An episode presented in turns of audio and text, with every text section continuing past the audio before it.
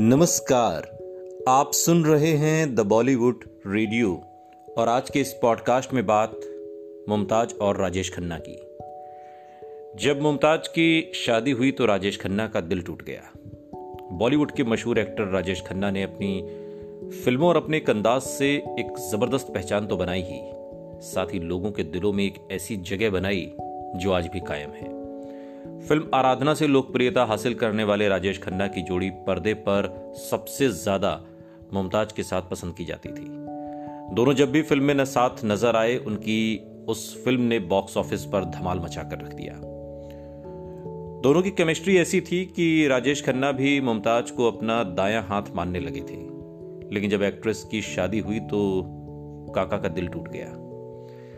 दरअसल मुमताज़ ने मशहूर एनआरआई बिजनेसमैन मयूर वाधवानी से माधवानी से शादी कर ली थी और शादी के बाद दोनों ने लंदन में बसने का फैसला किया और मुमताज़ ने अपने करियर को अलविदा कह दिया। और ऐसे में राजेश खन्ना को लगने लगा था कि उन्होंने अपना दायां हाथ खो दिया और इस बात का खुलासा खुद मुमताज़ ने अपने एक इंटरव्यू में किया। मुमताज़ ने इस बारे में बात करते हुए आगे कहा था कि लेकिन मेरी माँ चाहती थी कि मेरी जल्दी से शादी हो जाए। 24 साल की उम्र में मयूर के साथ मेरी शादी फिक्स कर दी गई और 26 साल की उम्र में मेरी शादी हो गई। लेकिन जब काका बीमार पड़े तो मैं उन्हें देखने गई। बात के दिनों की बात है। वो मुझे देखकर काफ़ी खुश हुए और डिम्पी भी वहीं पर मौजूद थी।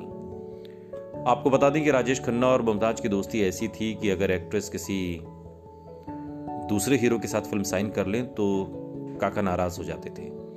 और इस बारे में एक्ट्रेस ने कहा था कि वो मुझसे केवल तब ही नाराज़ होते थे जब मैं दूसरे हीरो के साथ फ़िल्में साइन करती थी।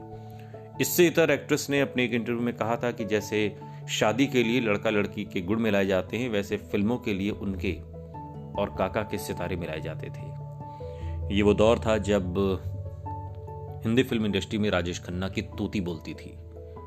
राजेश खन्ना की बैक टू बैक, एक के बाद एक, लगातार पंद्रह फ़िल्में सुपरहिट रही थीं। और राजेश खन्ना हिंदी फ़िल्म इंडस्ट्री के एक ऐसे चमकते सितारे बनकर उभरे, जिनकी एक झलक पाने को लोग बेताब रहते थे। सुनते रहिए द बॉलीवुड रेडियो सुनता है सारा इंडिया।